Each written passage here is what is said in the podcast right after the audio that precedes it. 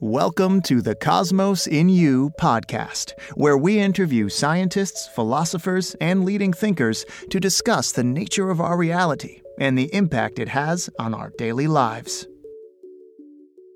In today's interview with Drew Harriet, we discuss his personal transformative experience that led him into this work, the experiment shown in his most recent film, Power of the Heart, that proves that the heart knows things that are going to happen prior to us being aware of it. Crazy experiment.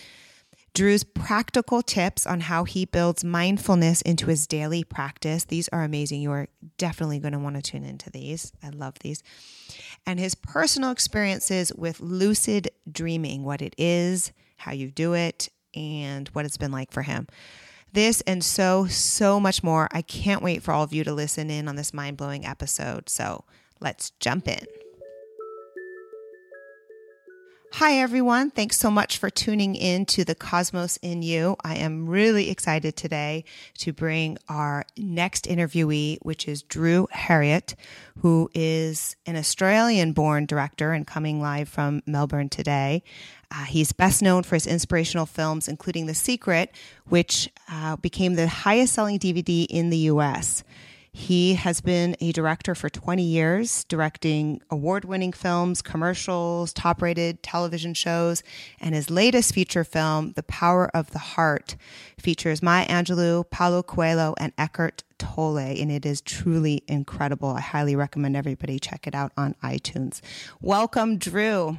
Hi, Susanna. Thanks for having me. Thanks for being here. I'm excited to dive in with you. Absolutely. So I'd love to start to finding out what drew you to making these types of films, such as The Secret, Power of the Heart. What's your personal connection to these topics? I just tend to find that that's my personal fascination in life generally. I am always looking for what gives me deep fulfillment, and I tend to find it in these areas. So I tend to read a lot of material about personal development, and then I try and distill some of the more complex concepts and make them as simple as possible for other people to hear and integrate and adopt. So I just love it. It's just what fascinates me. Since I was like 14 or 15, I think, actually, and I had a feeling that there was some great work to be done in the world with all of this. And where some people might have that drummed out of them, I kept the vision alive, and I'm still doing it. So it's great. Yeah. Was there a time in your life where you felt like it was pushed aside, or you were moved direction? And if so, what brought you back?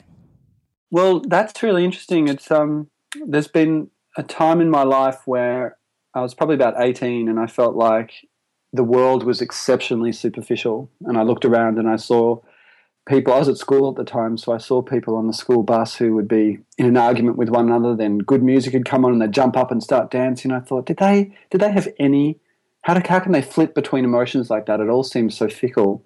And so I was deeply pondering unconditional love and all these things that seemed like that they were a far cry from where most people were living.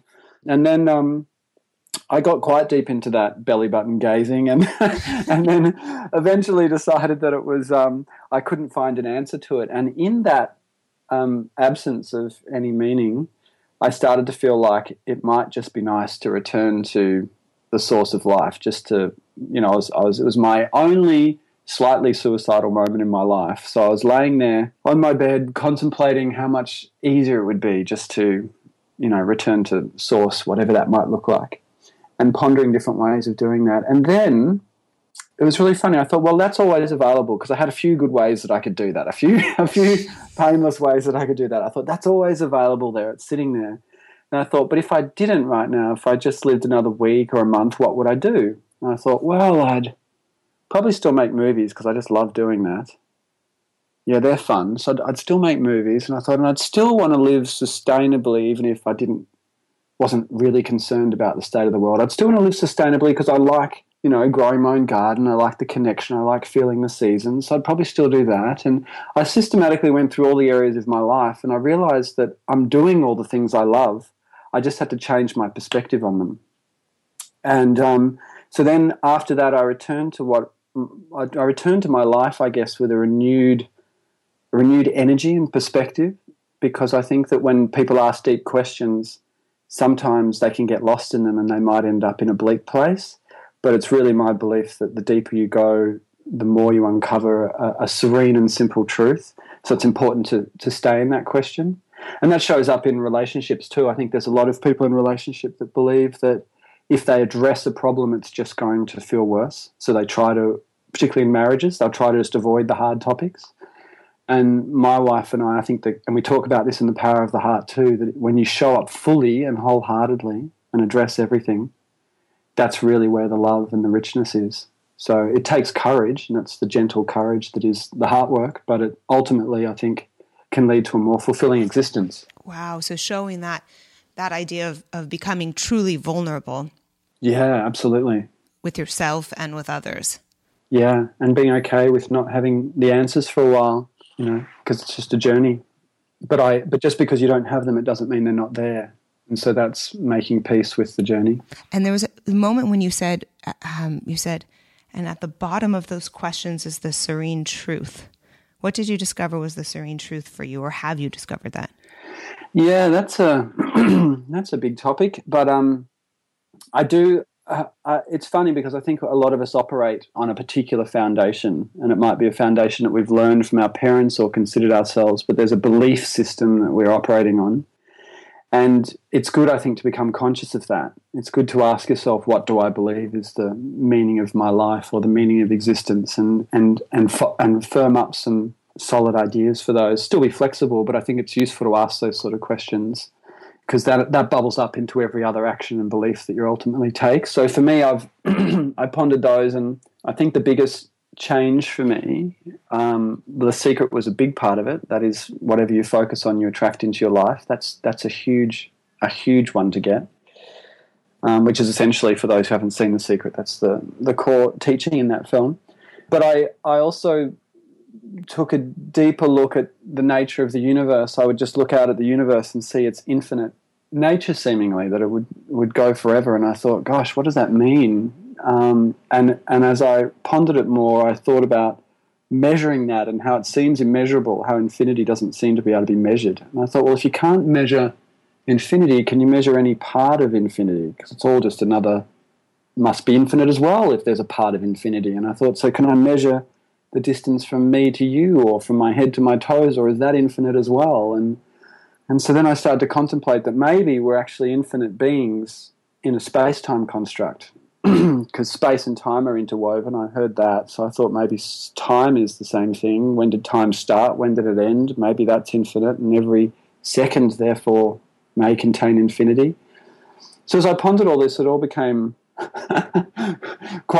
quite fun and interesting. And I'm certainly not a quantum physicist or a theoretical physicist or anything, but I feel like there's this proof as we look around us, out into the cosmos, out into the universe, that we are eternal beings, but we have to have this space-time construct to be able to experience ourselves. Otherwise, we're all of it all at once in no time and space, and that's probably not much fun either. So when I got that, I realized that it then just becomes, which part of all that is do I want to experience? It all exists, and that's all true, and the world is evidence of that. There's so much going on in the world, everything you can imagine, but which part of it do I want to be? Which part of it do I want to experience? And that was powerful for me because I didn't feel like anymore I had to deal with everything that exists in the world. I just had to choose which part of it I want to expand into, and that is, I think, a fairly powerful realization. Incredibly powerful, and also just so, I would imagine, so freeing. Yeah, absolutely. And so that makes a huge amount of sense to me as well. I needed something that made sense to me, and I'm really happy for people to challenge that and for that to be, and I'm really open to a new way of being. But for now, I feel like for me it's really about recognizing that we have the potential to experience any aspect of infinity and choosing which one, and that maybe I've also heard it said that we're the eyes and ears of God, which I thought was beautiful too. So perhaps it's through our choosing and our experiences that God gets to experience, that all that is gets to experience itself through us, which makes our journey particularly special. And a responsibility. If you choose that. See, I think the thing is that for people that might choose to make some darker choices and maybe be a little lost, that's also part of infinity. That's all part of all that is as well. There's always the dark and the light and the up and the down. And so I think part of what was freeing for me is realizing that there wasn't really a responsibility, that all of it is valid, all of it is an aspect of the whole. It's just a choice. And that was part of the weight that lifted in my dark moment, because I thought, I let go of all that responsibility. But the irony was that I then returned to all of those choices with a renewed energy and weightless responsibility that has been able to sustain me. Whereas a lot of people that dig into some deep stuff can get a bit sad over time. But I've actually found that it renews me. So that's important. You know, I think it was in Neil Donald Walsh's Conversations with God, where he talks about what you're saying, that there is no right or wrong, there is no good or bad. And I remember the one way he described it was that if you put all colors together, it is white, and that it is all a part. Every color in there becomes the same. It's just different shades. Yeah, like a prism splitting out. Yes. Well, that is a really beautiful perspective. Thank you for sharing that with us. To shift gears a little bit, I'd love to get into the Power of the Heart and what the message is in that movie. One of the things I loved is you start out the movie talking about an experiment that HeartMath Institute did about the heart. I'd love for you to share a little bit about that with our listeners. Sure. Well, the Institute of HeartMath, I met with them back in 2007, and they showed us some of the science they were doing that at that point was highly confidential, but is at a point now where it can be revealed. And what they discovered, which is a little bit world-shaking, is that the heart seems to know what's going to happen, or the heart does know what's going to happen before it happens. And they did this in the context of some photos that they would display to people sitting at a computer. And before the photo was displayed, the heart would respond to it before the eyes had even seen it, like 5 seconds beforehand. And even more remarkably, and this is the part that I hope people really get in the film, is the photo hadn't even been chosen yet from the random pool. So 5 seconds before it was even chosen and selected from a pool of photos, the heart knew which one was going to be randomly selected and started responding to it, whether it was a positive photo that the heart could relax into or a frightening image that the heart would respond to. So that's incredible, and that's really detailed in the opening of the film, and the implications of that are enormous. The sort of questions you have then is, well, how much before the event does the heart know it's going to happen? What's the lead up time? And Roland at HeartMath was saying they'd tested up to 20 seconds, but just because the experimental protocol is 20 seconds, it doesn't mean it can't be a lot longer. And so a lot of people experience that as intuition. Sometimes even days or weeks or even years before something happens. So then the next question, which is really what the rest of the movie is about, is how can we tune in to that intuition? How can we strengthen that connection so that we can use that as a guide, a GPS for ourselves through our lives? Because it certainly gives people, there are all kinds of people doing this now in business and sport, and all these people can get that edge if they can really tune into their strengthen that heart connection.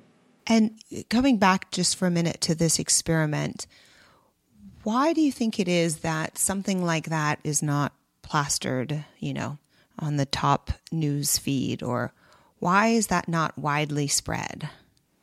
Well, hopefully it is more and more with this film now. I was pretty thrilled to have the chance to bring it to the screen, actually, because I think it's so important. And so I was very excited, actually, flying out there to film it all, and I made an effort. Often scientific papers are quite dry and not very easy for a lot of people to read, so I made a really concerted effort to make it as simple as possible for people to grasp. I think that helps too. Hopefully people really get it. Absolutely, and it's what you did with The Secret, right? You brought out these truths that have, blending of modern science and ancient wisdom, and brought this truth out to billions of people. Yeah, well, it's wonderful to see that people are adopting these ideas. I mean, we're definitely part of a general shift, where people are more and more open to these things. I think it's married with an increasing stress in life as well, and a pace of the world. So, you know, I've heard it said, and I'm really open to the idea that there's perpetual balance all the time. So as things get more stressful, we naturally bring in new solutions to soothe us and connect us and remind us of who we are. So the balance is always there. Yeah, how do you view that shift? I've heard you talk about shifting from the age of reason to the age of wholeheartedness. From your perspective, how are you seeing that? What will it look like? How do you know that's happening? Well, I don't know anything, and I'm quite proud of that fact. But what I'm observing is that we have more recently, in the past few centuries, science has become really important. And so there's been a shift away from religion, obviously, as people have moved more towards a belief in science. But what's happening now is that science is starting to uncover some bizarre mysteries, and What the Bleep was wonderful for revealing this too. Science is uncovering a lot of bizarre mysteries that religion and spirituality have talked about for eons. So the HeartMath experiment in the film is one of those.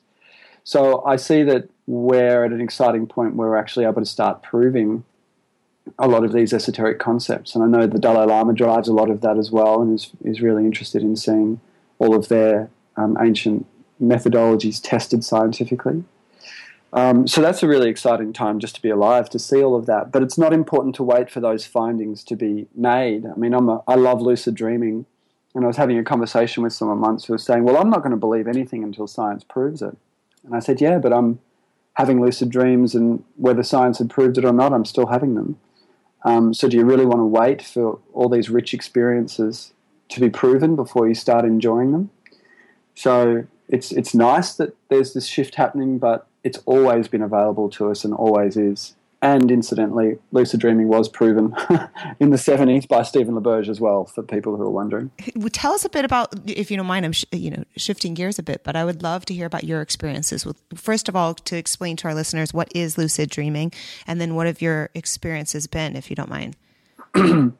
Yeah, well, I was exploring various meditation practices or different daily practices that I could have, and I stumbled upon lucid dreaming. My stepmother actually gave me a book that introduced me more to dreaming, and then I learned more about lucid dreaming, and I thought, wow, this is incredible. I started reading a ton about it, and essentially what it is being in a dream and realizing that you're in a dream while you're in the dream. So it's not waking up and remembering a dream and thinking, oh, that was a nice dream. Actually, while you're in the dream, looking around and saying, well, that's odd, gravity was different, or that text just changed. I'm actually dreaming right now. And what's phenomenal about that is that you are now in your subconscious. You're journeying through your subconscious, but consciously, which seems like a bit of a paradox, but it means that you can come face to face with some of the deeper workings of your psyche. And lucid dreaming has been used for all kinds of things, from fantasy fulfillment. There are people that just say, oh, I'm just going to fulfill all my fantasies in a dream where it's harmless, all the way through to people that are having really profoundly deep spiritual experiences and unity experiences. And somewhere in the middle, which is also wonderful, is people just dealing with some of the recurring nightmares they might be having, or sleeplessness. And this is a powerful lesson for life as well, but one of the best ways to deal with a recurring nightmare is to become lucid during the nightmare, which is not easy, but you can do it with practice. You become lucid during the nightmare as the monster's running after you, and you turn and you face it and you say, what do you have to teach me? And when you do that, the monster always dissolves. It becomes friendly, or it just evaporates or dissolves into your heart, but disappears. Then you don't tend to have that dream anymore. And I've even tried using this in life at certain times with someone that I was having a lot of trouble with once. I turned to them and I thought, okay, let's make this a waking dream. I said, what do you have to teach me? He was really being horrid to me and saying all kinds of nasty things. So I thought I'd try it out. I said, what do you have to teach me?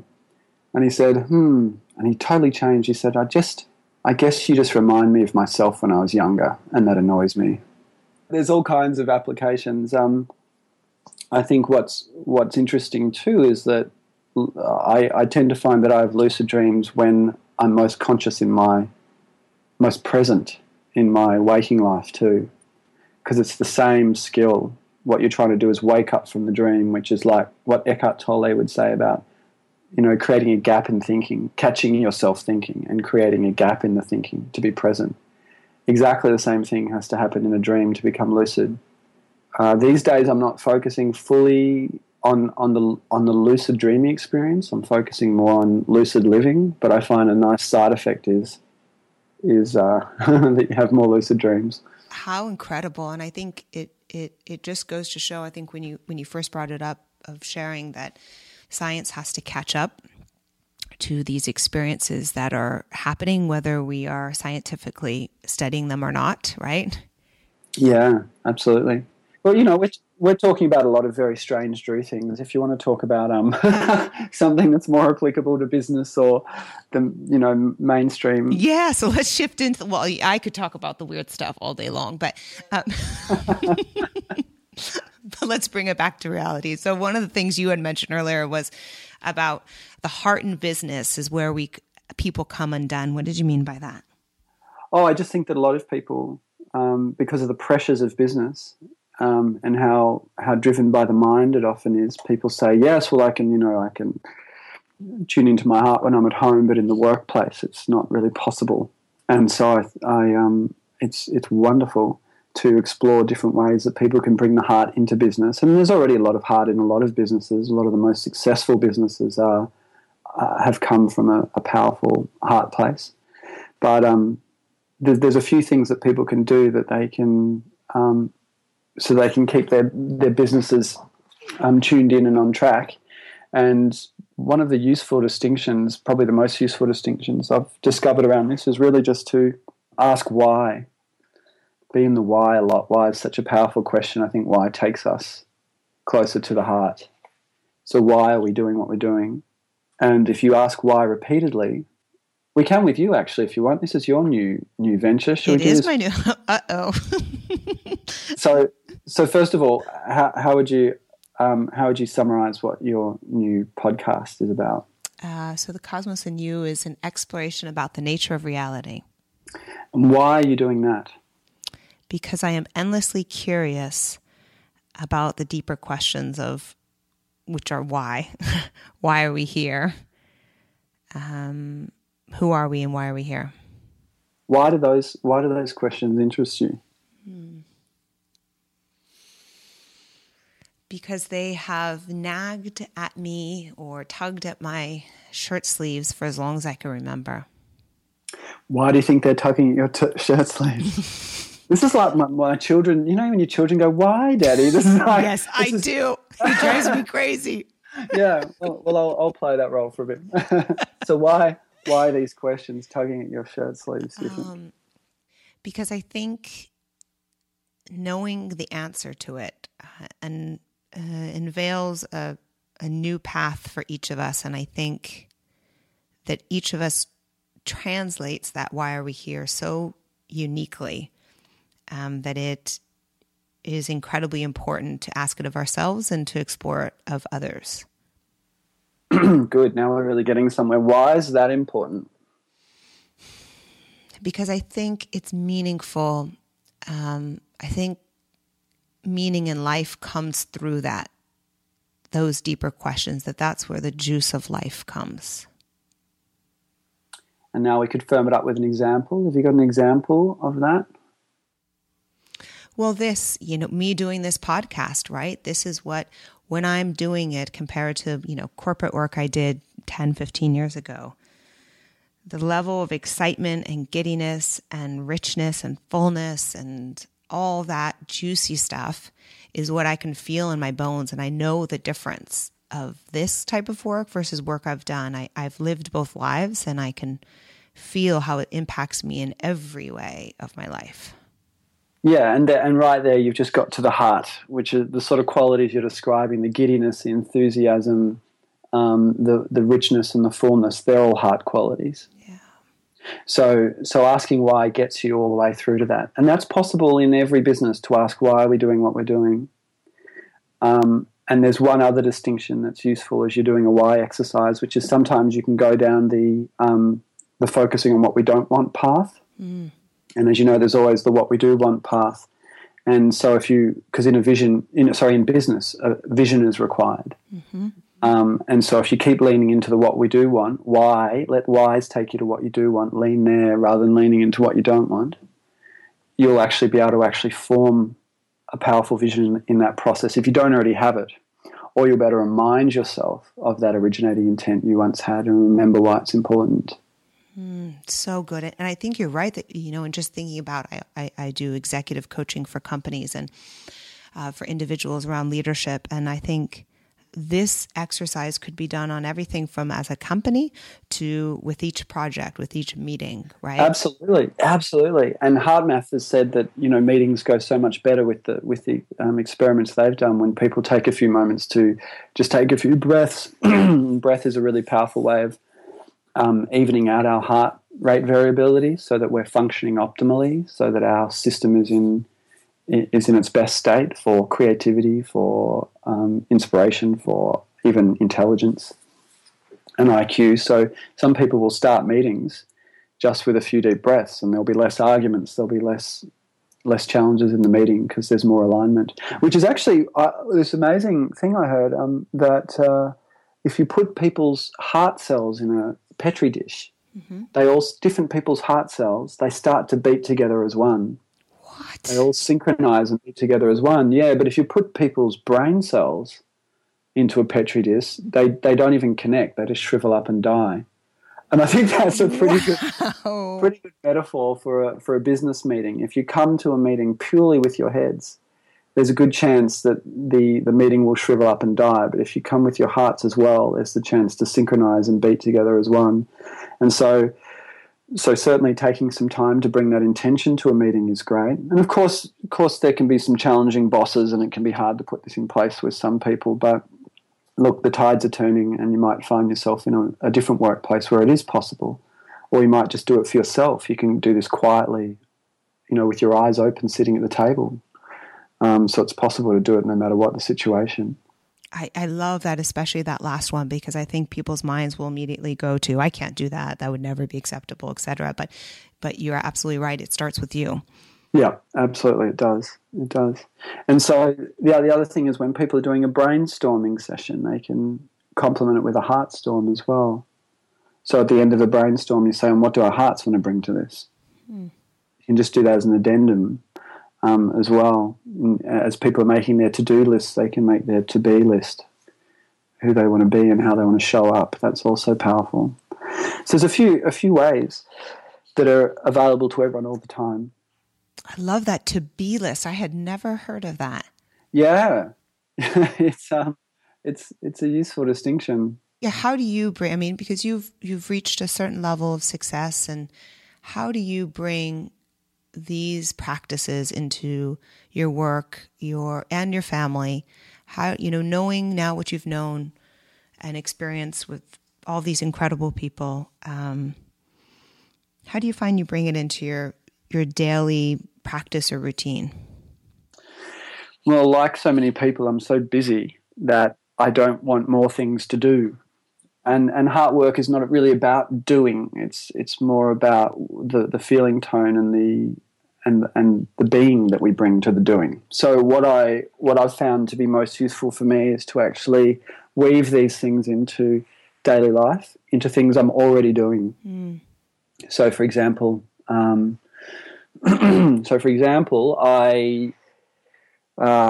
when I'm brushing my teeth, which I do every day, I think about what I can brush up on, what I want to be, how I want to show up today, or what skill could I brush up on. So I use that as a metaphor for that.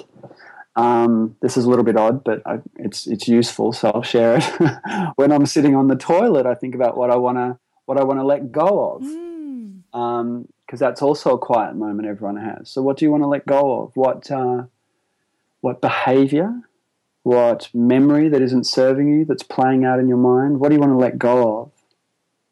I find that to be really powerful. For example, yesterday I was thinking, what do I want to let go of? I want to let go of the kids coming in the morning so excited and jumping on the bed and, you know, kneeing me in the chest and all that. Yes. And I want to let go of the way that I just lay there gradually trying to come to and then don't really get to experience the joy of them in the morning. I want to – how can I let go of that tiredness of waking up so that I can be really present to that?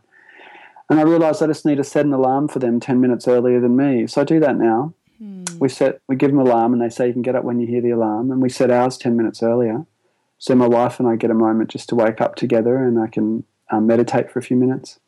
Then in come the kids and I'm ready to show up for them. I did that today. That was the first day doing that. So I get these, you can get these nice insights from that process. What do I want to let go of? What do I want to brush up on?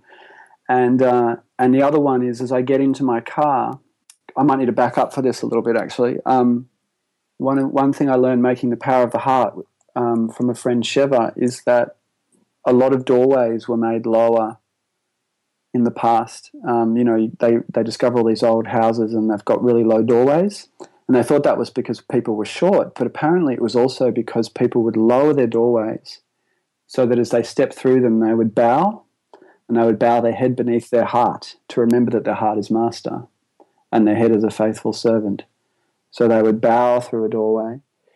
And for a while when I was making The Power of the Heart, I hung a blanket up on the doorway to my bedroom in the apartment I was in. But I was going through that so many times. I was going in and out of my bedroom so many times in a day that it became overkill. So now I'm doing it as I step into the car, because you often have to bend down to get into a car. Well, in Australia you do. The cars are really big in America. but in Australia you generally have to bend down to get into your car, not like reach up and take five big Hummer steps. Yeah.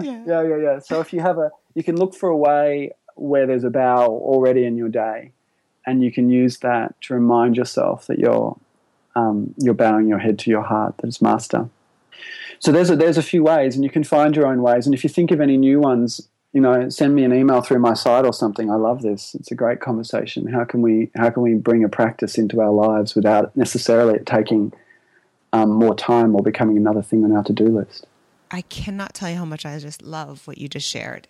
I often share with people because when they say, how do I quiet my mind? How do I have this anxiety, I can't sleep, all these types of things. And they know these tools of meditation and, you know, these extra things that you're talking about. And we talk about how important, you know, hygiene is. You floss every day, you brush your teeth, you go to the bathroom, etc. And so I've said, you know, these tools are similar to, they should be similar to that, but I've never put them together. Yeah. Yeah, there's a few more as well, but I know we're getting close to our time. But and it's fun to be creative with. I actually think that people remember and do things more, and this has been proven actually, when they have their own aha moment about it.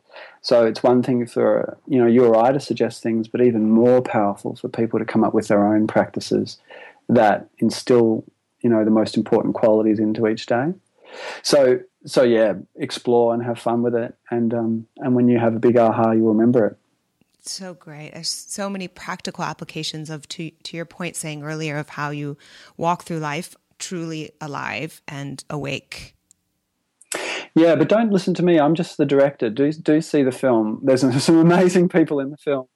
And it was really my honor and pleasure to interview them and fire some of the big questions at them. I had some big ones of my own, like if the heart's so powerful, why is it so easily broken? And I had a whole lot of questions for them. I love asking the tough questions. So do check out the movie and let me know what you think. Yeah, where can everybody find the movie? I believe it's on Amazon now, but it's always on iTunes. On iTunes, obviously, you'll see it in HD, which is nice. So you can rent or buy it on iTunes and also Amazon. You can get it on DVD if you prefer that way. Great. And then the website's poweroftheheart.com. Yeah. Yeah. Thepoweroftheheart.com. Yeah.